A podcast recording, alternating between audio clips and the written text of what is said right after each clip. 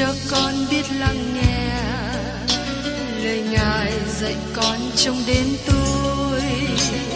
Xin cho con biết lắng nghe lời Ngài dạy con lúc lẻ loi.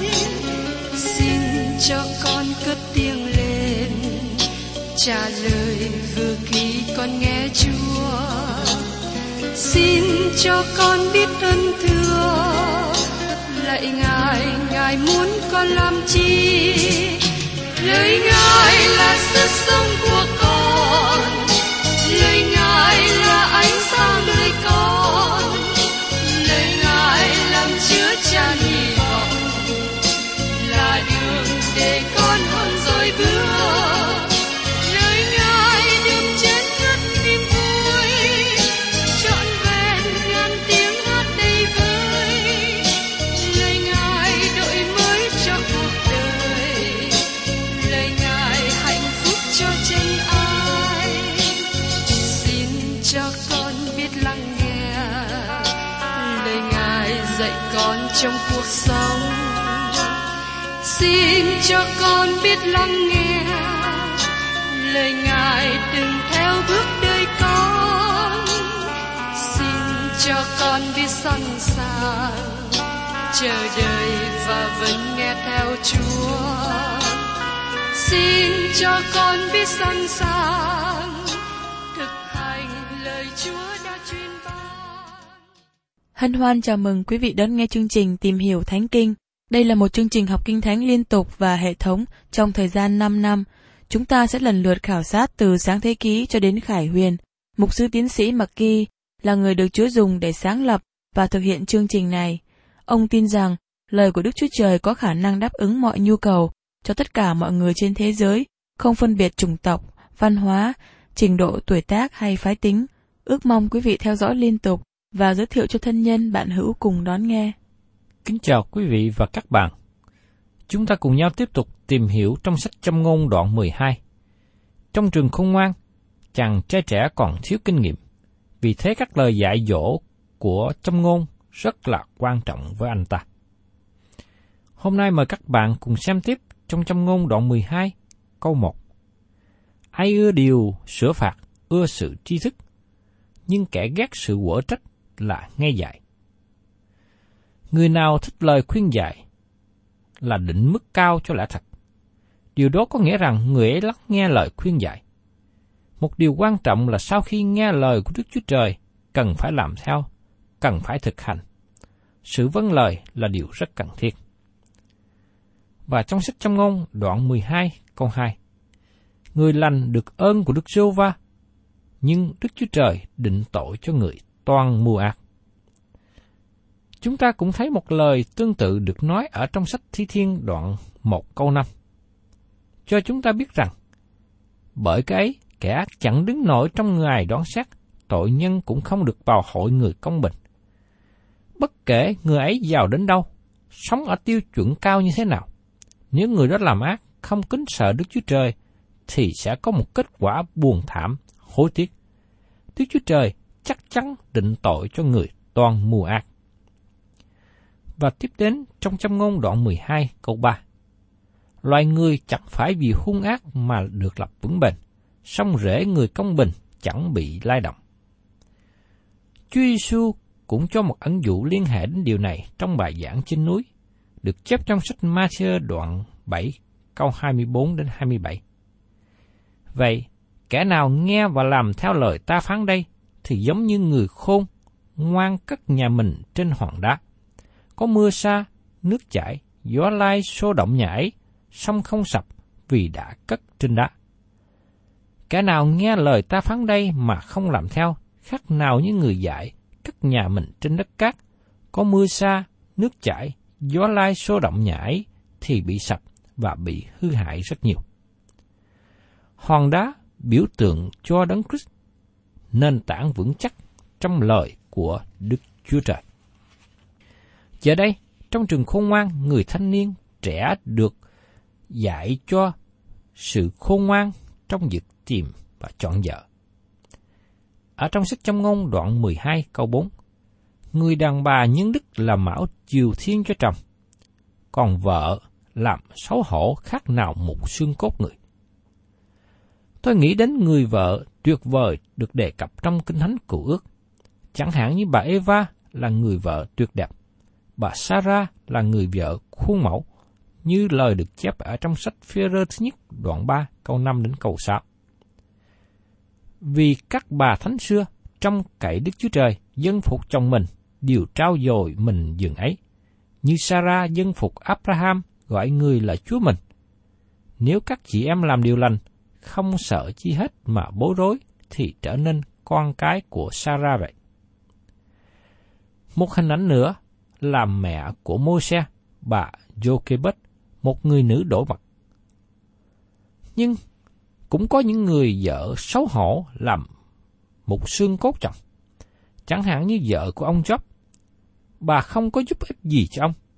Trái lại, bà còn nói những lời làm đau khổ thêm cho ông.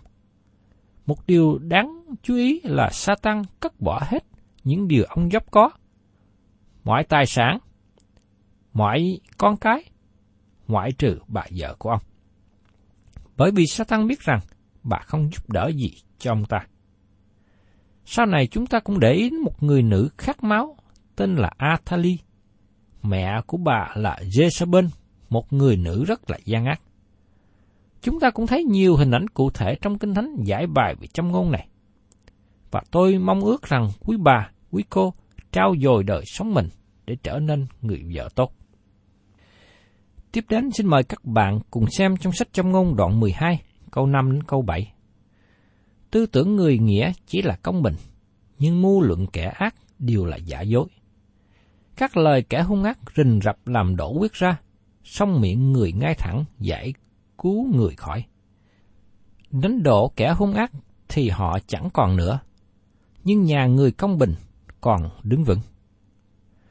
Một lần nữa chúng ta thấy người ác ở đây là người không sống theo luật pháp.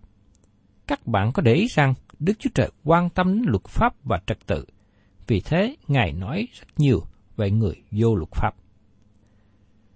Và trong sách châm ngôn đoạn mười hai câu tám, người ta được khen ngợi tùy theo sự khôn sáng mình, còn kẻ có lòng tà dại sẽ bị khinh dễ. Câu nói, còn kẻ có lòng tà dại sẽ bị khinh dễ, còn có nghĩa là người có lòng tà dại bị phô bại sự khinh bỉ. Tôi nghĩ về Gideon và con trai của ông. Gideon là người được khen ngợi về sự khôn ngoan của ông, trong khi đó con trai của ông là Abimelech bị phô bại sự khinh bỉ vì thờ hình tượng, không theo con đường kính sợ Đức Chúa Trời. Và kế đến trong châm ngôn đoạn mười hai câu chín. Thà một người ở bậc hèn hạ mà có tôi tớ, còn hơn kẻ tự tôn mà lại thiếu ăn. Câu châm ngôn này có thể làm cho các bạn lộn xộn. Có lời diễn dịch câu này như sau: thà vô danh mà có người hầu hạ, còn hơn tự xưng ông này bà nọ mà bụng đói meo. Hình ảnh mà chúng ta thấy ở đây về hai người khác nhau, một người nhìn bề ngoài không ra chi, nhưng ông ta có đủ nhu cầu trong đời sống. Còn người kia nhìn thấy vẻ bên ngoài sung túc, mau me, nhưng thật sự bên trong nghèo túng. Vì vậy tôi thấy sống chân thật với chính mình là tốt hơn với sống cái vỏ bề ngoài. Và trong sách châm ngôn đoạn mười hai câu mười, người công bình coi sóc sự sống của súc vật, còn lòng thương xót của kẻ dữ khác nào sự hung bạo. Đây là một hình ảnh tốt mà con người chúng ta cần đối xử với súc vật, đặc biệt là những súc vật sống gần gũi với con người như con chó giữ nhà, con trâu kéo cày, con ngựa, con bò giúp kéo xe, vân vân. Có một người chủ nhà nuôi vài con chó, nhưng ông ta nói rằng ông đoán xét những người đến nhà ông qua cách phản ứng của họ đối với chó của ông. Chính con chó cũng nhận biết tánh tình của người tiếp cận với nó. Loài chó biết ai đối xử tốt hay xấu với nó, và có khi nó phân biệt người tốt và người xấu rõ hơn con người chúng ta nữa. Và trong sách châm ngôn đoạn mười hai câu mười một, ai cày đất mình sẽ được giật thực dư dật, còn ai theo kẻ biến nhát, thiếu trí hiểu. Lời châm ngôn này khuyên chúng ta cần làm việc, giữ gìn công việc, đừng có đi vòng vòng nói chuyện tào lao chẳng ích chi. Vì chúng ta thấy rằng, nếu chúng ta có bỏ công sức cày cấy, chúng ta có bỏ thì giờ ra làm việc, thì chúng ta mới có đồ ăn, chúng ta mới có tiền để sinh sống. Còn nếu chúng ta cứ đi nghêu ngao, chúng ta sẽ bị thiếu thốn, rồi đến một ngày nào đó, chúng ta phải chịu cảnh nghèo khó. Và trong sách Châm Ngôn đoạn mười hai câu mười hai, kẻ hung ác tham lam của quạnh tài, song rễ của người công bình xanh bông trái. Từ đây chúng ta thấy hình ảnh đối ngược nhau giữa người hung ác và người công bình. Khi lặp lại một điều gì nhằm để nhấn mạnh, việc nhắc lại cũng là một phương cách giảng dạy, nó giúp chúng ta nhớ lại. Nếu quý vị tiếp tục nhắc lại một điều nào đó nhiều lần, sẽ giúp cho học sinh không quên. Và trong sách Châm Ngôn đoạn mười hai, câu mười ba đến mười bốn. Trong sự vi phạm của môi miệng có một cái bẫy tàn hại, nhưng người công bình được thoát khỏi sự hoạn nạn. Nhờ bông trái của môi miệng mình, người sẽ được no đầy phước, và người ta sẽ được báo lại tùy theo tay mình đã làm. Hai câu châm ngôn này nói đến sự quan trọng của cái lưỡi. Nó có thể gây nhiều tổn hại, nhưng cũng đem đến phước hạnh. Vì thế chúng ta cần giữ môi miệng mình. Thánh Gia Cơ có những lời khuyên và cảnh giác tương tự, ở trong sách Gia Cơ đoạn ba, câu một đến câu mười hai. Hỡi anh em, trong dòng anh em chớ có nhiều người tự lập làm thầy, vì biết như vậy mình sẽ chịu đoán xét càng nghiêm hơn. Chúng ta thải điều dấp phạm nhiều cách lắm. Nếu có ai không dấp phạm trong lời nói mình, ấy là người trọn vẹn, hai cầm hãm cả mình. Chúng ta tra hàm thiết vào miệng ngựa cho nó chịu phục mình, nên mới sai khiến cả mình nó được. Hãy xem những chiếc tàu, dầu nó lớn mấy mặt lòng, và bị gió mạnh đưa đi thay kệ. Một cái bánh lái nhỏ cũng đủ cãi bác nó, tùy theo ý người cầm lái. Cũng vậy, cái lưỡi là một quan thể nhỏ mà khoe được những việc lớn. Thử xem cái rừng lớn chừng nào mà một chút lửa có thể đốt cháy lên. Cái lưỡi cũng như lửa, ấy là nơi đô hội của tội ác giữa các quan thể chúng ta, làm ô uế cả mình, đốt cháy cả đời người. Chính mình nó đã bị lửa địa ngục đốt cháy. Hết thảy loài muôn thú, chim chóc, sâu bọ, loài dưới biển đều trị phục được và đã bị loài người trị phục rồi. Nhưng cái lưỡi không ai trị phục được nó. Ấy là một vật dữ mà người ta không thể hãm dẹp được, đầy dẫy những chất độc giết chết. Bởi cái lưỡi chúng ta ngợi khen Chúa, Cha chúng ta, và cũng bởi nó chúng ta rủa xả loài người là loài thọ tạo theo hình ảnh Đức Chúa Trời. Đâm một lỗ miệng mà ra cả sự ngợi khen và rủa xả. Hỡi anh em, không nên như vậy. Lẽ nào một cái suối nước kia đồng một mạch mà ra cả nước ngọt và nước đắng sao? Hỡi anh em, cây vả có ra trái olive được, cây nho có ra trái vả được chăng? Mạch nước mặn cũng không thể chảy ra nước ngọt nữa. Thưa các bạn, qua những lời nhắc nhở này của Thánh Gia Cơ, cho chúng ta biết rằng chúng ta cần phải cẩn thận để gìn giữ môi lưỡi mình, vì đó là một điều có thể đưa đến sự phước hạnh cũng như đến sự tai hại. Mà chúng ta biết rằng nhiều người đã dấp phạm trong môi miệng của mình, trong môi lưỡi của mình, trong lời nói của mình, cho nên người khôn ngoan cần phải kềm giữ môi miệng của mình. Và tiếp đến, trong Châm Ngôn đoạn mười hai, câu mười lăm. Đường lối kẻ ngu muội vốn ngay thẳng theo mắt nó, còn người khôn ngoan nghe lời khuyên dạy. Các bạn có nghĩ lời châm ngôn này tương ứng với người nào trong Kinh Thánh? Nó thích ứng với Roboam, con trai của Sa-la-môn. Ông khước từ lời khuyên khôn ngoan của các trưởng lão. Kết quả là ông đi xuống dốc và đất nước lâm vào cảnh nội chiến. Và trong sách Châm Ngôn đoạn mười hai câu mười sáu, sự giận dữ của kẻ ngu muội liền lộ ra tức thì, còn người khôn ngoan che lấp sỉ nhục mình. Chúng ta cần nên mau nghe mà chậm nói chậm giận, vì một người giận dữ lộ bại cái xấu của người ấy ra. Tiếp đến, chúng ta cùng xem trong sách Châm Ngôn đoạn mười hai, câu mười bảy đến mười tám. Kẻ nào nói thật, rao truyền sự công bình, song kẻ làm chứng gian, phô sự giả dối. Người vô độ, đâm xoay khác nào gươm, nhưng lưỡi người khôn ngoan vốn là thuốc hay. Thưa các bạn, nếu mục sư của các bạn giảng dạy lẽ thật, có nhiều lúc ông dùng gươm đâm thấu vào lòng các bạn. Nhưng nếu các bạn không có lòng tiếp nhận, các bạn là người giả hình, tìm cách che đậy với lòng giận ghét và cay đắng. Đó là lý do mà tôi sợ những người chỉ trích gai gắt mục sư. Và trong sách Châm Ngôn đoạn mười hai, câu mười chín đến hai mươi mốt.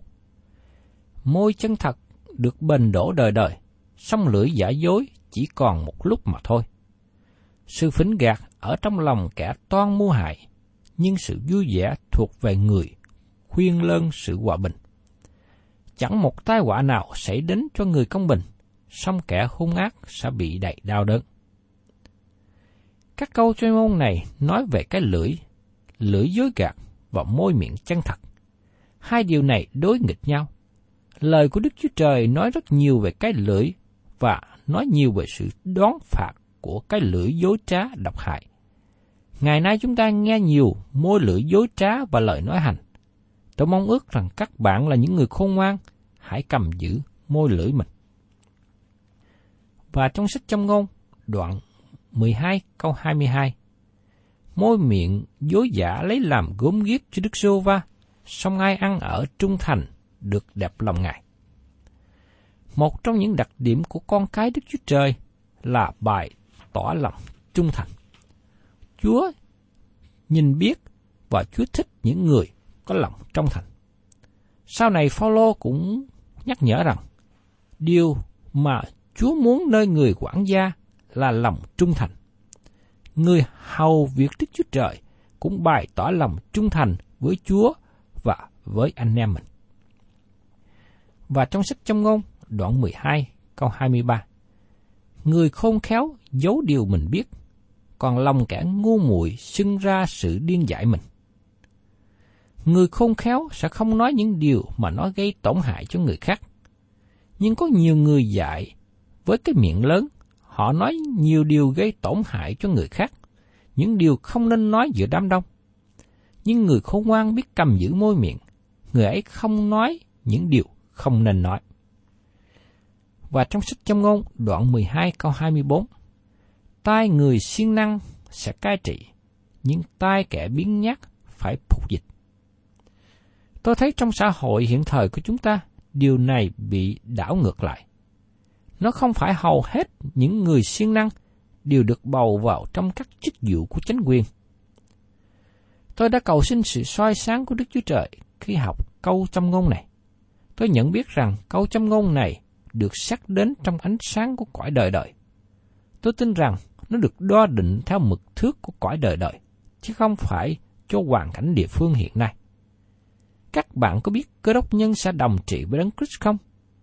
Nhưng không phải mọi người đều có một mức độ trị vì giống nhau.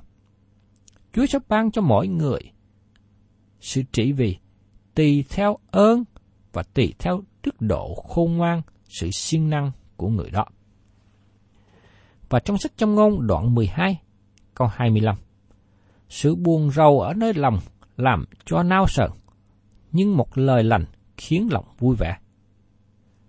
Ông Job đã nói với các bạn của ông ở trong sách Job đoạn sáu câu hai mươi lăm, lời chánh trực có sức lực dường bao, còn lời trách móc của các bạn nào có trách được gì.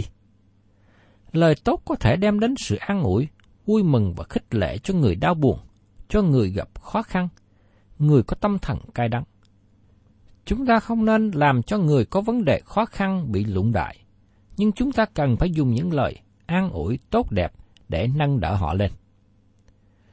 Trong sách Châm Ngôn đoạn mười hai, câu hai mươi sáu, người công bình dẫn đường cho kẻ lân cận, còn các nẻo kẻ ác làm sai lạc chúng. Người công bình muốn giúp đỡ kẻ lân cận, trong khi người ác làm tổn hại người lân cận. Người công bình sẽ đến nói với người lân cận mình, mặc đối mặt nếu họ có làm điều gì sai. Đó là hành động chân thật, hữu ích. Tiên tri Nathan là bạn thân của David, nhưng khi David phạm tội, Nathan đã chỉ thẳng vào David mà nói rằng chính vua là người phạm tội, như được chép trong sách Sa-môn thứ nhì, đoạn mười hai câu bảy. Khi đời sống của chúng ta có những việc cần phải làm ngay thẳng trở lại, thì lời khiển trách của những người bạn tốt vì tình yêu thương rất là hữu ích. Có một vị mục sư trẻ kể lại việc ông khi lúc bắt đầu hầu việc Chúa tại một hội thánh địa phương. Ông để ý đến hành động và tác phong của một người mục sư hầu việc Chúa ở một hội thánh lớn.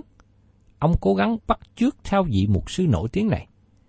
Một thời gian sau đó, các hội viên trong hội thánh nhận biết, nhưng họ không dám nói điều gì. Rồi đến một hôm, có người trưởng lão trong hội thánh mời vị mục sư này đến ăn trưa và nói chuyện riêng với ông. Sau buổi ăn trưa đó, vị mục sư này nói với mục sư trẻ, mục sư nên thành thật với chính mình và hành động theo những gì mục sư thật sự có, không nên cố gắng bắt chước người khác và làm những gì mục sư không có. Vị mục sư trẻ này lắng nghe theo lời của vị trưởng lão góp ý. Dầu sau đó mục sư không trở nên người giỏi và nổi tiếng, nhưng ông là một người thành thật và được hội thánh yêu mến tiếp nhận.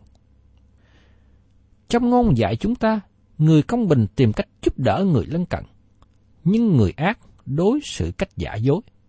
Trước mặt thì người ác dỗ dai làm thân, nhưng sau lưng thì chỉ trích nói xấu. Lời này áp dụng cho chúng ta trong mối giao tiếp với anh em mình trong hội thánh, trong mối quan hệ của chúng ta với những người cùng làm việc chung. Và sách Châm Ngôn, đoạn mười hai câu hai mươi bảy nói tiếp, kẻ biếng nhác không chiên nướng thịt mình đã săn, song người siêng năng được tài vật quý báu của loại người.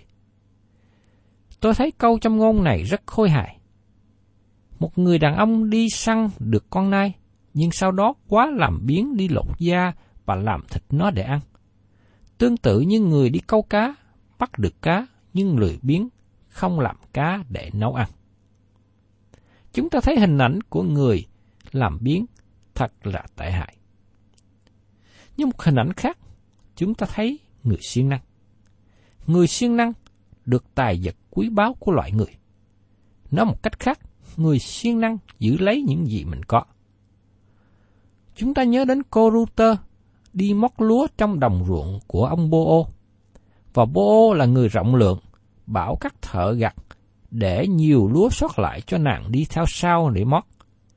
Khi cô Bô-ô đem lúa về đến nhà nuôi mẹ chồng, nhưng thái độ của bà vẫn hiền hòa và tôn kính.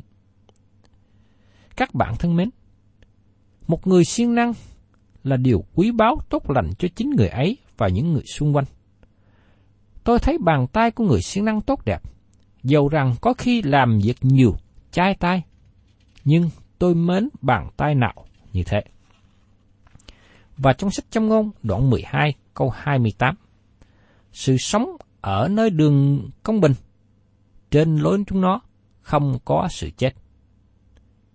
Một con đường tốt lành mở ra cho con cái của Đức Chúa Trời, dầu rằng phải đối diện với sự chết trong thể xác này, nhưng Ngài ban cho người ấy sự sống đời đời tiếp theo đó. Quý vị và các bạn thân mến, tôi mong ước rằng quý vị là những người khôn ngoan, sống trong sự khôn ngoan và đi theo con đường khôn ngoan. Vì người nào đi theo con đường khôn ngoan của Đức Chúa Trời dẫn đến sự sống đời đời.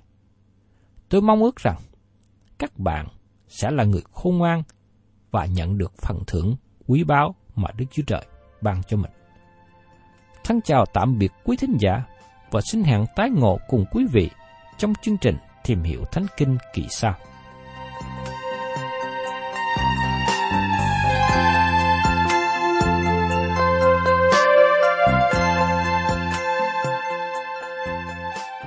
Cảm ơn quý vị đã đón nghe chương trình Tìm Hiểu Thánh Kinh. Nếu quý vị muốn có loạt bài này, xin liên lạc với chúng tôi theo địa chỉ sẽ được đọc vào cuối chương trình. Kính chào quý thính giả.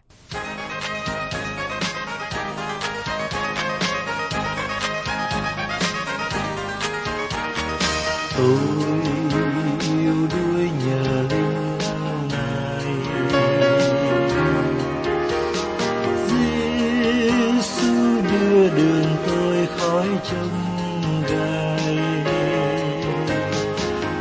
mỗi phút bước gần bên Chúa yêu thương, luôn mọi đường lòng thật vui mừng không thôi.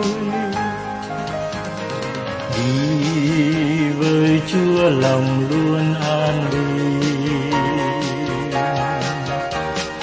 Giê-xu Christ là chân lý muôn đời. Sống với Chúa ngày đêm thỏa vui luôn, xin Giê-xu hằng ngày đi gần bên tôi. Bao tâm tôi cuồng phong trong đời, Chúa vẫn luôn gần tôi lúc gian nan. Gánh vác hết buồn lo đắng cay tôi, không ai ngoài Ngài là đấng hằng yêu tôi. Đi với Chúa lòng luôn an bình, Giê-xu Christ là chân lý muôn đời.